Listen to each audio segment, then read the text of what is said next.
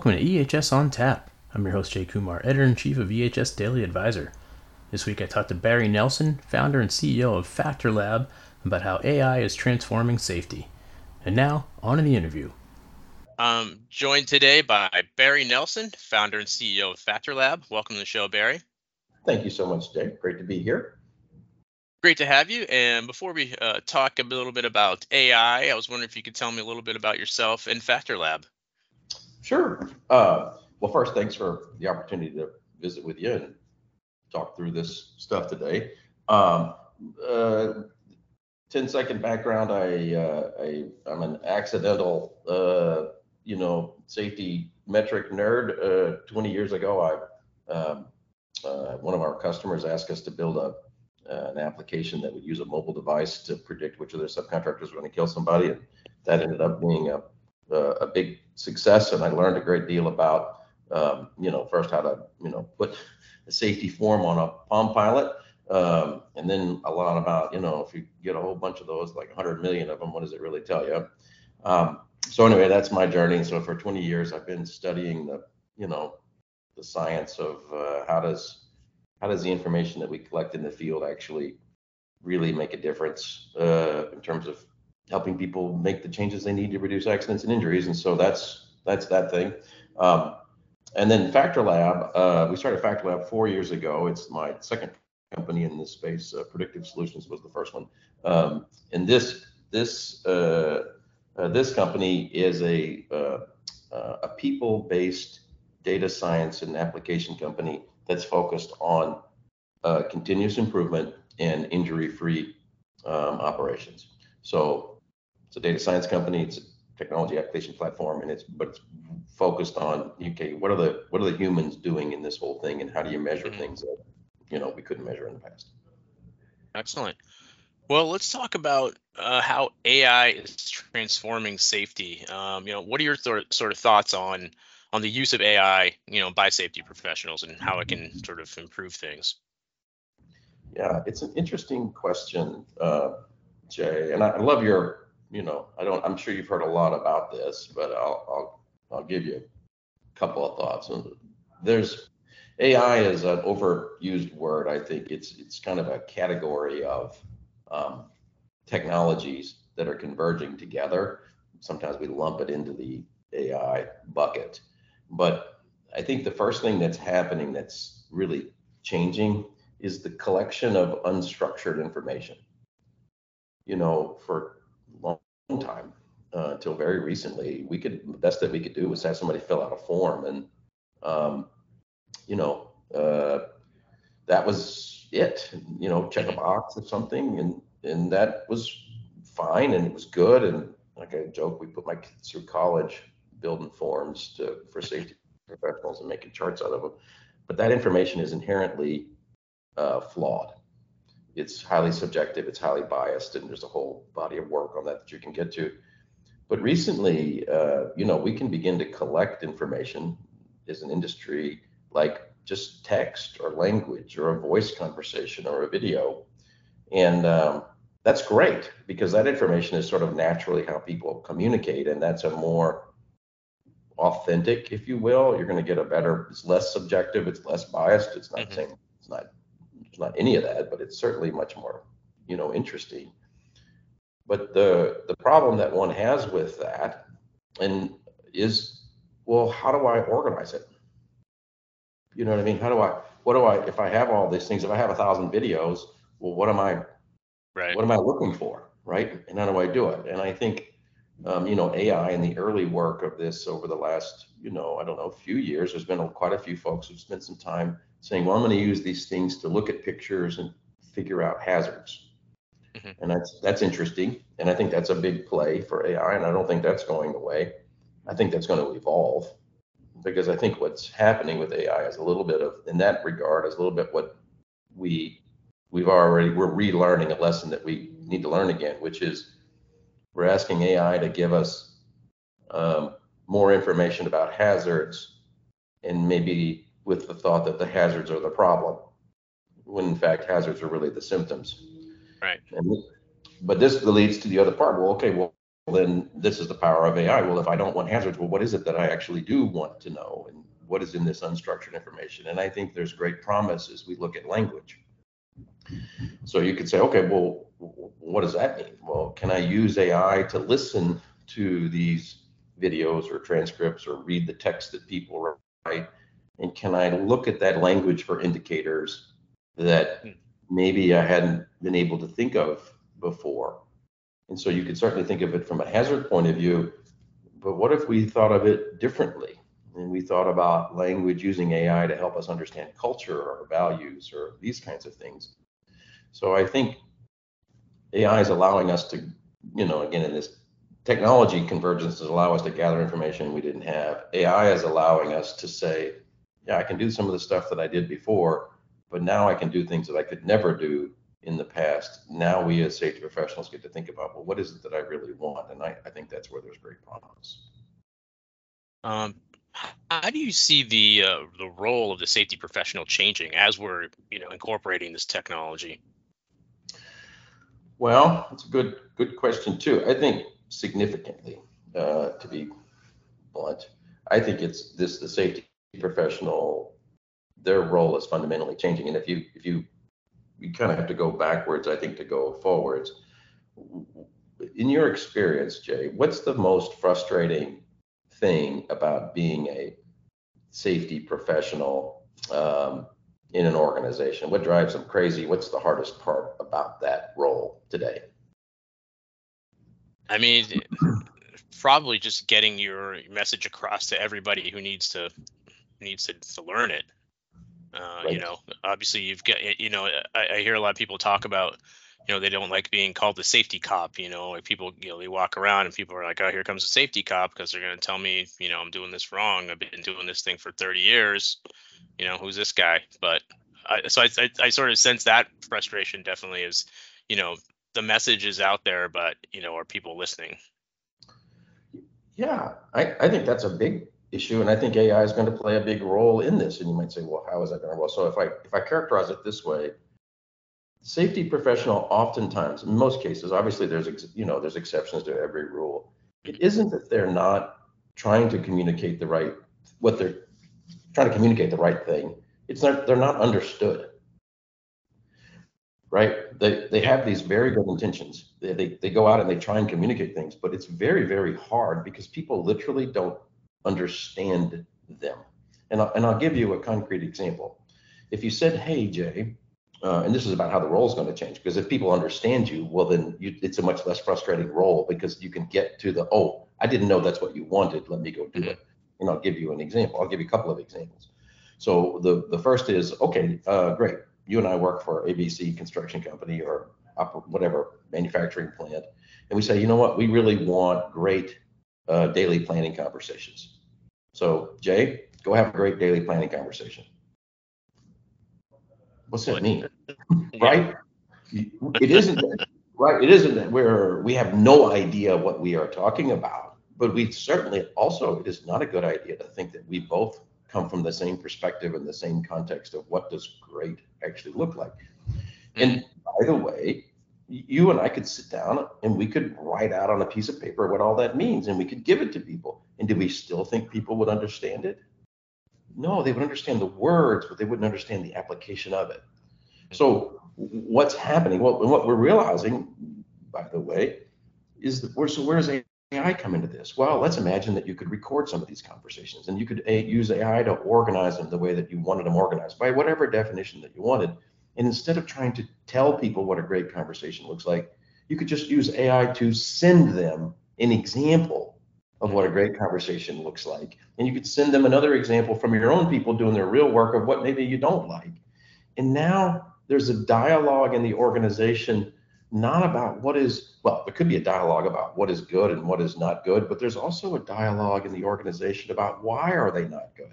What can be done and how do we work together to do it but you can't do that if you don't have the information and you don't have something in common that you can look at together and unstructured information whether that's a written document or whether that's a video or whether it doesn't matter unstructured information provides us a vehicle to communicate and understand one another in ways that we simply couldn't before. And that fundamentally changes how the safety professional is both perceived in the organization, right? What they do, and you know what I mean? So instead of their job being, which they hate, I think where everyone out the library knows, is like, okay, I'm going to go out. Did you do this activity? It doesn't matter what it is. And, and if you didn't do it, I'm going to tell you why you didn't do it. And I'm going to tell you, I'm going to give you some coaching that you don't want and don't understand, and you're going to hate me, right? And then you're going to think this, like that whole relation. What is all that doing? It's not building the relationship between people in most cases I mean, some you know people are trying to be nice, and you try and do it in a way that everybody feels good about it. I got all that. There's a billion training courses on that, but fundamentally, I'm not a cop, but I'm going to go out and I'm going to actually cop you, right? I'm going to go out and do this, and I'm going to say it in the possible nicest way. But people don't want that, and yeah. that stuff doesn't help the safety professional or give him the capacity to do the things that he actually needs to do which is help people understand what he's really doing and solve problems for them. And so the role of the safety professional, I believe, is going to evolve away from that um, and move more towards now that we understand each other, let's collectively figure out what we're going to do to solve the real problem that was leading up to the fact that your conversation wasn't very good or the observations you're doing suck or you decide to pencil with the data or whatever it is that you're doing. So I hope that wasn't too long of an answer. Yeah, no. Um, what are some other ways that AI can sort of uh, help professionals do their jobs better?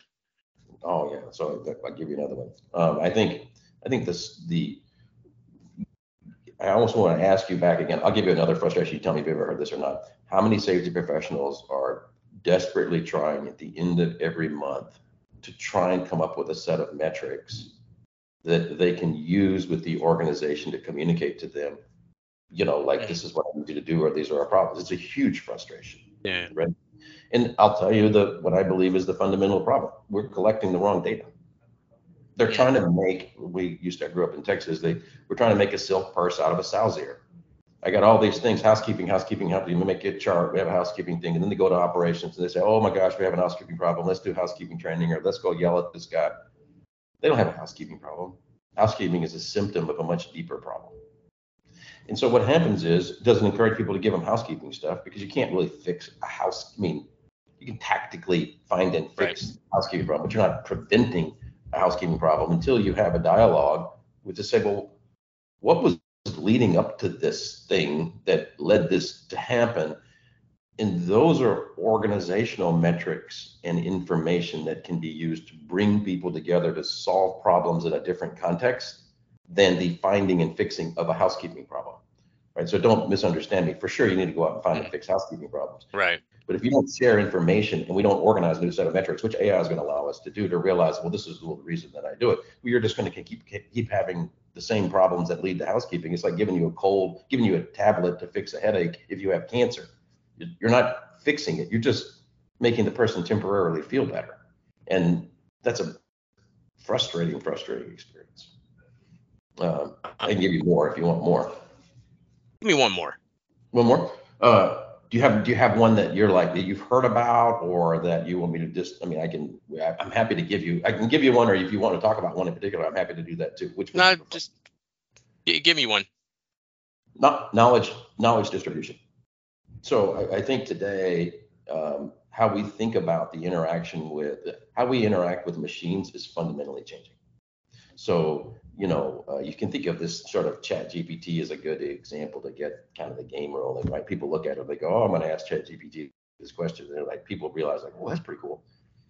What's happening behind that, that's, that's interesting. It is. But I think most interesting about that sort of technology is it's letting people sort of open their eyes and go, wow, I didn't know I could ask a machine that thing and it would actually understand me and give us information back. Now, it's giving generic information back, which, by the way, in most cases is better than what most people have. But, but what people really want is specific information. Hmm. So, what is AI going to do? Well, this next generation of what you're going to see in this world of sort of ChatGPT is people are going to have their own versions of ChatGPT. I'm going to just say that, and without getting too nerdy about it. And and you're going to be able to get very specific answers back to your very specific questions. And at the same time, have access to the larger knowledge base that exceeds your world. So if it can't answer questions using your data, then it'll look at a larger data set and say, well, you didn't have the answer in your own world that you fed me, but there's the larger world. Here's the opinion of that. And by the way, it will also, machines are going to begin to sort of question the question. Mm. So the day when you search for something that says, okay, like show me, you can, whatever, show me the best conversation uh, in the organization. It'll say, okay, well, here's the one based on this criteria, but you could also say best conversation based on this criteria or that criteria. What do you want? You know, show me all the observations that we've done on fall protection. Well, in the future, it'll say, okay, well, here's all the ones on fall protection in general, but do you want, what kind of fall protection do you actually want? Right? Do you want them be with more, videos? Be more specific. It, yeah. It's going, it's, it's going to have a dialogue with you. And so AI, because when we ask these questions as safety, as the world, right? We kind of know the question. Sometimes we know very specifically what we're asking, but many, many times when we're asking the question, we understand the first level of the question, but when we get the information back, we realize, oh, I may not have structured that exactly what I wanted. This is what I need, or the information informs me to take me in a different way. AI is going to change the nature of how we interact with information in order to be able to get to the real question that we're trying to ask, which might require a couple of, you know, iterations. So, I mean, I don't think it's any secret that AI has the, the technology itself has developed really fast. How long do you see, think it'll take before safety professionals are, are using it the way it should be used? Because I imagine that a lot of them aren't right now. Well, I think I think people to be it's it's all in these layers that we talked about of these things that we were doing. Some of this is happening right now. So mm-hmm. there are people who are you know uh, they're organizing tens of thousands of conversations on X dimensions and putting the ones that they want at the top and the bottom and figuring out what they like and they don't like. That's all happening like now. People are doing that and it's transformative. There's a bunch of people working on using AI to answer this, you know, problem that's been around forever, which is what is a high quality observation? You know, it's a fascinating question if you think about it. Like, what is a high quality observation? So we can go down that path, but that's being done right now. Uh, there are lots and lots of people working on um, large language models now that are allowing people, and I think you're going to see this measured in months, not years, that are going to allow folks to uh, begin to interact with machines and do the things that we're talking about. Um, I, people now are are already working on these what I call micro, you know, micro measurements of weather. So if you think of culture and weather, this in an analogy, you know, lots of things in the environment can change the weather on a micro level quite a bit, right? Same thing with culture. You can have a good good culture, but have a micro culture that's not so great. Mm-hmm. People are starting to use the same sort of techniques that you would do with measuring weather, weather to measure culture um, and understand the effectiveness of what they do to impact these micro environments that evolve the culture and impact the larger sort of, if you will, atmosphere and weather itself. So that stuff's happening. Um, and but the other thing that's also happening, Jay, is there's people are changing. We're learning as an industry. You know, safety professionals and others are learning. So therefore, the requirements are evolving. About oh, I didn't know I could do hmm. this, and so that's changing.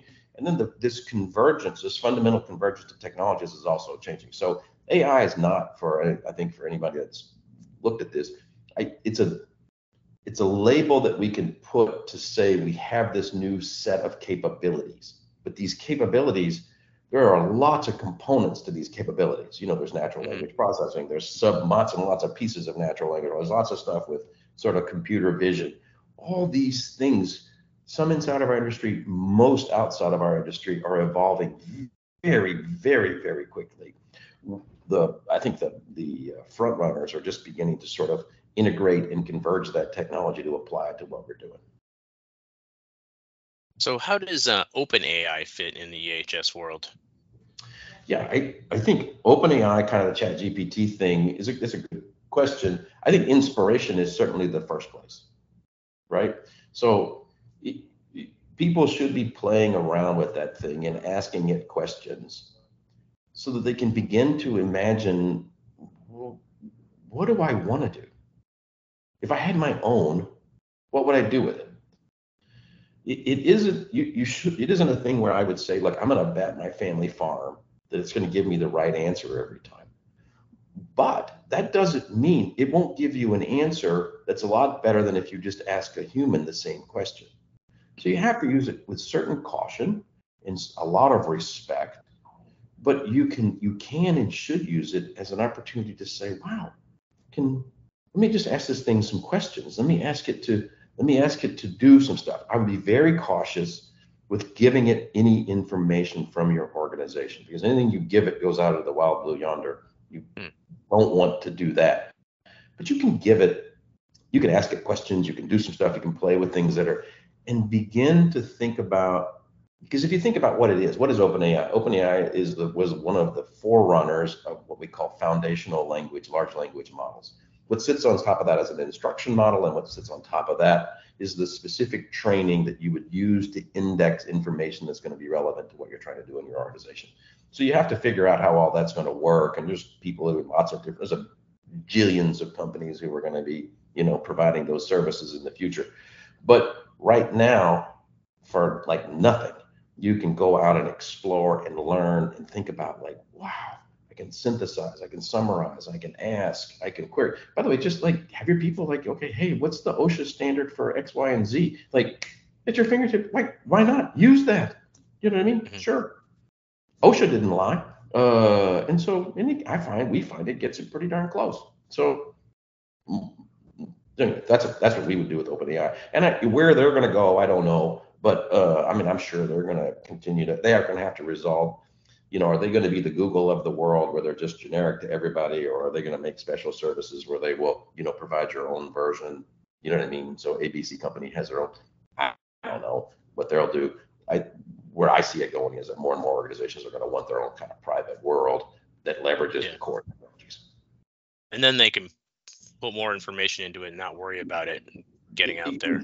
That's right. That's right. It's got to. So again, it's these convergence of fundamental technologies that are coming together. You know what I mean? So there's lots of people who build large language models. OpenAI, Facebook, Google, Bard, uh, Stanford. There's a you know uh, many many of them. It's these layers. You know, it's mix and match and layer them on top and figure out how you do it and how do you you know train these things to do which ones do reliably.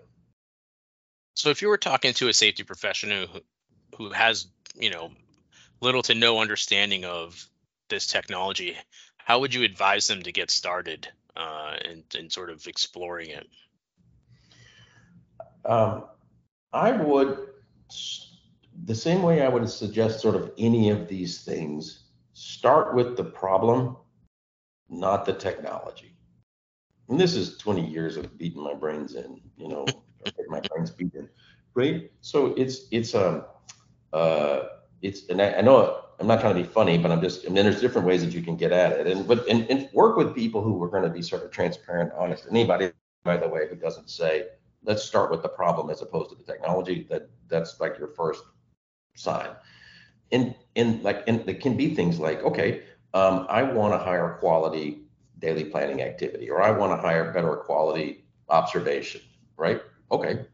Well, or I want um, you know what is it that you want? What are you really trying i want to know the relationship between the things that i do and my outcomes. Like so you got to start with that. And then think through like okay well what is my base hypothesis? Right? So if you want higher quality observations what does that mean?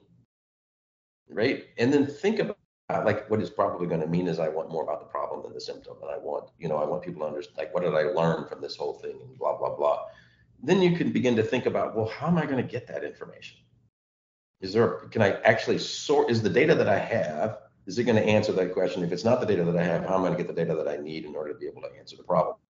Then I can begin to think about how is AI going to sit on top of it, right?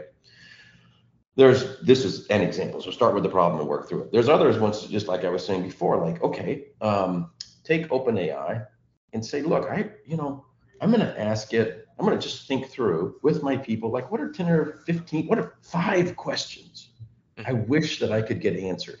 Just go ask it of OpenAI and see if it answers the question, see if it's structured this way. Then start to think about, well, do I have the information that I need to train this thing to do what I want? How can I begin to explore?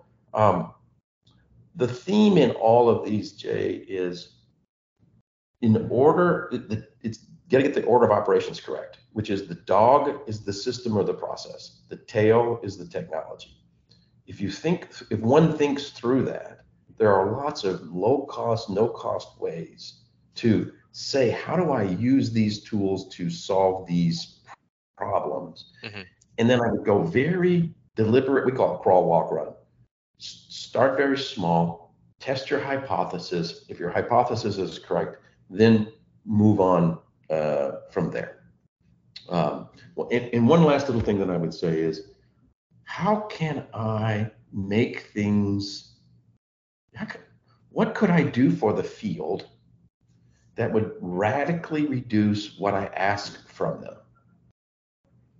You know, so if you said the problem is I, I, I can't get the field to give me my information, I can't give them to give me it's it's I blah blah blah blah blah. Then think like, well, what if I just what if I only ask for 10%? And what would be the simplest possible way that I could get that information from them? And can I can I just get them to give it to me while they're doing their work and not give it to me by an extra task? So these I think are, and if you do that, then find people and partners who want to that understand that and can, you know what I mean? And it, I don't care. This to do with the FactorLab. I'm just saying in general, it doesn't matter. That's where you'll begin to find the people who can really help you with the problem. And then if you make things simpler for the people in the field, and you really understand like if i do this it's going to make things better whatever it's going to be then the technology will be adopted. If you don't there's a real chance that you're just playing around with technology that's interesting and cool and fun but people don't understand how it fits into their you know human world. Does that help? Yeah. Um so i mean we as we already mentioned you know this technology is advancing at a ridiculously fast pace. Where do you see safety going in the next 10 years you know with these hmm. kinds of tools available? Uh, i love this question. Uh, i i think uh, i think there's going to be as i mentioned before three big changes. I mean there's probably going to be more but there's three that pop into mind. The first is fundamentally the way that we as humans interact with machines is going to change and I, it's like we did before so today we think about a machine giving me a chart uh, to tell me, you know, whatever Jay's are Jay's conversations getting better, or is Jay doing his observations, or whatever, and you go look at a chart and see whatever the answer to that is. That's not the way it's going to be in 10 years. You're going to fundamentally, you mean get a chart if you want to, but what you're really going to say is, okay, is Jay getting better or not? And then they're going to say, okay, at what? You know, and then what are you going to do? And it's going to answer your questions. So the sort of natural language that we're going to interact with machines fundamentally going to change we're going to continue to see that's number one. So how we interact with machines and what we think that we want from data. By the way, we're going to have um, like I don't imagine a podcast that was curated every day of what happened in your organization, customized to exactly what you want. Here's the deal: we had 45 observations. We talked about this. We talked about that. Blah blah blah. Things like better. Here's what's different. And by the way, it'll even maybe tell you based on what I saw. Here's two or three things you got to think about for tomorrow. That's coming that kind of stuff. Because that's it's just how we humans want to consume data and information. And if you don't believe me, think about where we started with uh, forms, Instagram, TikTok. Yeah. We're talking human lizard brain. This is the way it works. All right. Second is convergence, which is a, the same thing I was talking about before. We're going to see continue to see convergence of both how we collect data, how we analyze data, the data science methods. This world, we have this is we're the benefactors of a fundamental transformation that's happening in our society, which is how men, women integrate and understand and apply knowledge and technology. So we will continue to see this convergence. So machines and devices and signals and conversations and all that stuff, this it's going to become more and more. And how we fund that's going to lead us to, I think, the biggest, maybe the biggest change. We're going to move to, more towards less. I'm trying to I don't know what the metaphor would be we're going to move more towards listening for and understanding and watching and monitoring things that matter versus things that matter less. Hmm. So, you know, um, measuring, listening, understanding culture. You know, there's a lot of people today that still don't think that we can do it. I, uh, I fundamentally, I will tell you that we will have a much clearer, objective way to organize uh, cultures, uh, work cultures uh, in the, you know, we have it today and it'll continue to improve. And the significance of that, by the way, is culture is what matters because culture is what yep. leads everything else, right?